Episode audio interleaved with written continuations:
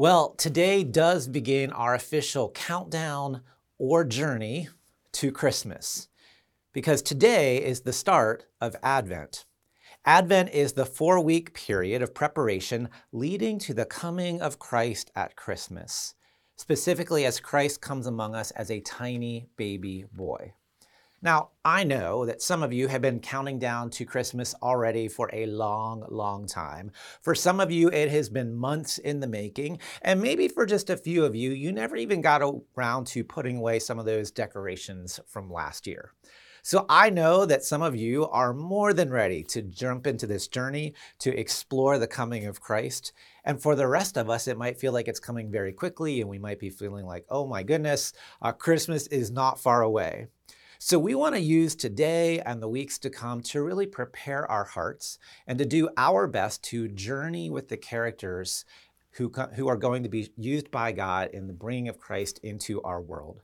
And we hope that this is a journey that we can really prepare our hearts so that whether we feel like it's been a long time coming or that Christmas is almost upon us, that in this season we can journey with intentionality so that we ourselves can be prepared to welcome Christ among us. Now, the truth is, Christmas will be here before we know it. But before we get there, we have to start here. And today's not the last Sunday of Advent, it's the very first. And where we begin today is with Mary. Uh, we know that we don't have Jesus being born among us without Mary. One of the dangers of Christmas is that many of us know the story, or at least pieces of the story, or at least think we know pieces of the story. We've heard enough pieces over the years, and it's been repeated enough that we can easily think, oh, I know what that's all about. We can think that we know enough about Christmas and the birth of Christ among us, so much so that it really can lose a sense of surprise and holiness among us. And then, if we're not careful, the birth of Christ among us can lose a sense of its holiness and significance among us. Advent, though, helps us to hold on to that holiness and hold on to the sense of surprise as we intentionally make the journey all the way to the manger by slowing down, examining each step of the way, and with intentionality making that journey to explore how the birth of Christ came about. Various surveys have been done which show an increasing a number of kids in our world actually do not know what the Christmas story is about. For example, a couple of years ago in England, a number of children were asked whose birthday is on December the 25th. 52% thought it was Santa's birthday. Additionally, 35% of those kids thought Jesus was born at the North Pole. Now, we know as we're having this conversation whose birthday it is that we want to focus on on December 25th. Uh, obviously, Jesus. And hopefully, we know too where Jesus was born. That was in Bethlehem. But that does not automatically mean that because we know those particular facts or realities, that we ourselves will experience the full impact of the birth of Christ among us. So, part of what we're doing today and in the weeks to come is to really prepare our hearts for the birth of Christ to journey as specifically as we can all the way to the manger. And again, that journey begins today with Mary. So look at what we are told. Luke chapter 1, verses 26 and 27. We hear, in the sixth month of Mary's, of, excuse me, of Elizabeth's pregnancy, God sent the angel Gabriel to Nazareth a town in Galilee, to a virgin pledged to be married to a man named Joseph, a descendant of David. The virgin's name was Mary. Now, Nazareth was in northern Israel. And Nazareth is about 65 miles north, as the crow flies, of Bethlehem, where Jesus would eventually be born. Today, many of us have probably heard the name Nazareth. It has been shared a number of times over the years. But back in this time, as this is being shared and happening, when the angel came to Mary, Nazareth was a nobody type of place. Nazareth was as rural, as podunk, as backwards a place as you could get. In fact, the more popular city at the time was a place called Sepphoris. just a few miles away. And Sepphoris had about 30,000 people in the city itself, whereas Nazareth only had a few dozen, literally, folks who lived there. Nazareth was completely out of the way. It was this town, Sepphoris, that was a town of means and wealth. And many who lived in Nazareth were actually servants of people who lived in Sepphoris. So, because of this, it was actually Sepphoris. That was the town that everybody wanted to live in. Some even called it the jewel of the Nile because it had shopping, it had theater, it had schools, it had luxury villas. Not Nazareth. Nazareth was only three miles away, but it was literally, as they would say, on the other side of the tracks. In fact, when towns were listed in this time period, Nazareth did not even make the list. You might remember in the Gospel of John, chapter 1, verse 46, the eventual disciple Nathanael even exclaimed upon starting to learn of Jesus, he said, Can anything good come out of Nazareth? I mean, that's how Nazareth was perceived. It, was a place of no significance, a place of stigma, a place you did not want to come from. And yet, this is where Mary lived. And it's not like this is an accident on the part of Scripture to let this little detail slip in of where Mary was actually from. We're told over 25 different times in Scripture that we hear of Jesus from Nazareth. 25 plus times of hearing Jesus of Nazareth, Jesus of the place of no significance, is literally what that's saying to us. Why is that idea repeated so many times? Part of it is because right off the bat, from moment one, God is making a statement. And the statement that God is making is this when God chooses to associate with God's people, God most often chooses those who are humble. God works with those who do not think of themselves in too highly a fashion, which raises an immediate question for us how humble are we? Uh, truly, if we were to step back and really explore that in our lives, how humble are we? The reality is, most people think they are more humble than they actually are. Oh, the irony. If we don't feel like we're experiencing much of God in our lives, could it have something to do, perhaps, with a lack of humility in our own spirit? Perhaps a too elevated sense of self importance? Because when we look at Scripture so very frequently, we see God using the least not the most self important people. Think about it. Abraham was taught to, uh, Abraham was used and thought to be past childbearing years when God moved in his life. Proud Joseph was only used by God from the depths of a prison cell, not when Joseph thought he was somebody. Moses was an outcast by the time that God used him, and David was the youngest and scrawniest of his brothers when God chose him to be king over Israel. And now today we see God beginning this journey to the manger, not in the wealthy, wonderful city and town and place of Sepphoris, but in lowly Nazareth. And then, in the midst of that, as we're exploring that, who does God come to in Nazareth? Not the mayor of Nazareth. there was no mayor, actually. There weren't enough people for that. Uh, God doesn't come to a person of means. God does not come to a man. God comes to a woman, and a young woman at that. Because at this time, Mary was probably only 13 to 14 years old. Why is it thought that she was that age? Because the average life expectancy for women at this time was only about age 40. So, very often, women married as soon as they were physically able to bear children, which would have been around the age of 13 or 14. So, here's Mary, age 13 or 14, and to her, God sends the angel Gabriel. Now, part of me is like, God, what are you thinking? What are you doing? It's bad enough to come to Nazareth. But then as you do that, who do you come to in Nazareth? You come to this girl who's barely of age to be able to bear children and not yet married and not part of any family. What are you doing? And so I want to invite us just to pause here for a moment And as we do that, just to picture what's happening, here's this young girl, Mary, and who is it that appears to her? The angel Gabriel. Now, almost everyone I know loves angels. In fact, what do you picture when you have a picture of an angel in your mind?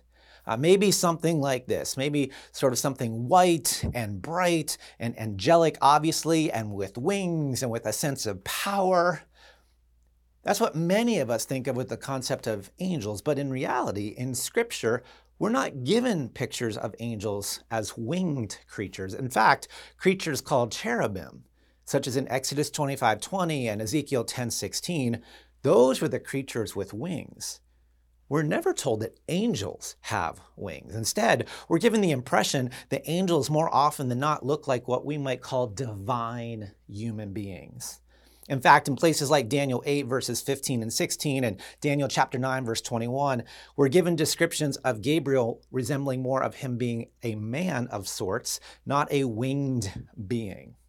And Hebrews chapter 13, verse 2 reminds us to show hospitality to strangers because in doing so, we might show hospitality to angels and not even realize it. Because I can guarantee you, if you had an angel with big flapping wings, or maybe even small flapping wings, show up at your house and you hosted such an angel, you would remember it. You would not mistake it and later on realize that you had hosted an angel if they showed up like that. So, the more accurate picture of Gabriel speaking to Mary is probably more of Gabriel looking like a man, but having some sort of supernatural element to him. And what is this angel doing with Mary? He's appearing at just the right time to give just the right message to Mary to push her in just the right direction. That's what angels do. They encounter us at just the right time to give us just the right message, to push us or nudge us in just the right direction. And most likely, most of the time, they don't have those wings. Have you ever had somebody like that in your life? Maybe somebody who stopped and helped you that you had never seen before and have never seen since. Uh, maybe somebody who helped you fix a car, get you gas, uh, fix a flat tire, Uh, maybe somebody who helped you navigate a computer system or a problem or helped you in a way that nobody else would. In my life, I think of Todd. I can't even to this day remember his last name, but my senior year in college, when I was trying to decide as best as I could, God, where are you leading me to go to seminary? It was at that time that Todd came to Messiah College, where I was going to school at the time. And to this day, I don't remember how we initially connected. He was not my residence director, so I don't know where our paths crossed.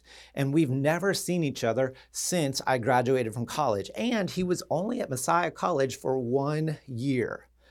But you would have thought somebody was paying him an exorbitant amount of money to get people, and specifically me, to go to Duke. He asked me every single time I saw him, had I checked out Duke Divinity School? Had I made a visit to Duke Divinity School? When was I going to Duke Divinity School? And I actually was not looking to go to Duke until Todd. And because of him, I eventually said, Look, I will go check it out, okay? And when I went, a lot of things happened that I felt like that's where God is calling me to go. Now, I'm not saying that Todd was an angel, but angels are like that. They show up, they impact our lives in significant ways at just the right time, delivering just the right message to help us take our next steps forward. And actually, that's what angels do. Literally, angel means messenger from the Greek word angelos. That's what Gabriel's doing for Mary here today. I wonder who might God want to use you in an angelic way with in their life right now to deliver some kind of significant message at just the right time? Who do you know right now who needs a helping hand, a specific word, some guidance, some direction, a push? You might be the very person that God wants to use again in an angelic way to help them take the next step in their life by sharing a particular message with them. So here we have this supernatural being named Gabriel showing up to this nobody person named Mary, the least likely of candidates as a 13 or 14 year old girl in this time, in this culture, in this place, in that out of the way place called Nazareth. And then what's the message that's given? We hear this in Luke verse uh, chapter 1 verse 28. The angel went to her and said, "Greetings you who are highly favored, the Lord is with you." Mary was greatly troubled at his words and wondered what kind of greeting this might be. But the angel said to her, Do not be afraid, Mary. You have found favor with God. You will conceive and give birth to a son, and you are to call him Jesus. He will be great and will be called the Son of the Most High. The Lord God will give him the throne of his father David, and he will reign over Jacob's descendants forever. His kingdom will never end.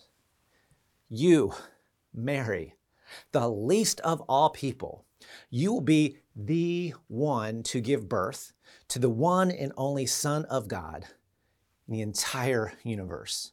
You will be the one to be a part of the most significant birth ever in the history of everything. It's almost unfathomable. But Mary gets what Gabriel is sharing with her, at least to a small degree, because notice what her response was. It says that Mary was greatly troubled and basically wondered what in the world was going on. The name Jesus in Hebrew is Yeshua, and it means God delivers or God saves. In ancient times, names pointed directly to identity. So Mary would have also known that the kings in ancient Israel were all designated as sons of God. And all of this would have added up in Mary's mind and heart and spirit so that she was beginning to realize that Jesus was a different kind of son of God and that this son would be great and that this son would rule on the throne forever. In other words, Mary is getting a sense of the significance of what's happening here. And picture it as she's beginning to realize this, as it's beginning to download in her mind, it's be- as it's beginning to dawn on her that this king will be in her womb. You can imagine the sense of what's going on for her, but there would have been this element of both how wonderful that I will be carrying this king and how utterly terrifying. There is such a part of me that loves Mary's response here because her initial response to the angel and to God is not, Yes, Lord, just sign me up, I'm ready to go, because she realized the significance of what the angel was sharing. And it was not, I've been waiting for this moment, God, I'm ready, let's go. And it's not, Hey, God, it's about time. If anyone deserves to be the mother of God, it's me. There's none of that. Mary's original response involves feelings of doubt and wonder and fear, and she seems more than a little nervous, which to me seems about right, which to me seems to enter into that spirit of humility we talked about a few moments ago.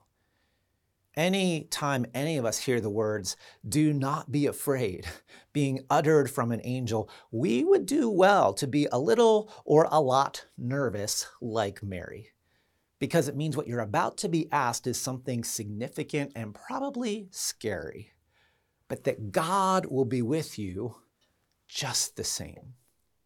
We hear more of Mary's doubt and confusion in her next questions in Luke 134 when she says, "How will this be?" Mary asked the angel, "since I am a virgin." Now, certainly there's a biological question being raised here by Mary. Mary cannot understand how she can physically become pregnant when she has never physically been with a man. But on top of that, Mary knows if she does become pregnant, it will not be good for her. It will not be good for her family. It will not be good for Joseph. There is a great, great risk here. She would be ruining her reputation and the reputation of all of her family. She could even be put to death stoned to death according to the law by becoming pregnant outside of wedlock. This is a lot for a 13 or 14 year old girl to have to try to process and comprehend. But really, Mary is asking more than a biological question here. She's really asking a theological question. And the question that's being asked is how can God use Mary, who is broken and full of doubt and afraid and young and not of royalty Mary, from Nowheresville, Nazareth? How can God use her?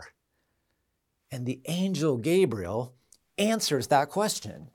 When he proclaims this in verses 35 to 37, the angel answered, The Holy Spirit will come on you, and the power of the Most High will overshadow you. So the Holy One to be born will be called the Son of God. Even Elizabeth, your relative, is going to have a child in her old age, and she who was said to be unable to conceive is in her sixth month. For no word from God will ever fail.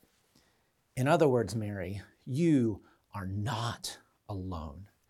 How can this happen? With God, by the grace of God, in the power of the Holy Spirit. Because the power of the Most High will come upon you and fill you. Amazing things are already underway, Mary. God knows. God's already moving. Just ask your cousin Elizabeth. For with this God, all things are possible. With this God, you will not fail. Know that today, Mary. And then look, all of this has taken place and leads to this final response from Mary I am the Lord's servant, Mary answered. May your word to me be fulfilled. Then the angel left her.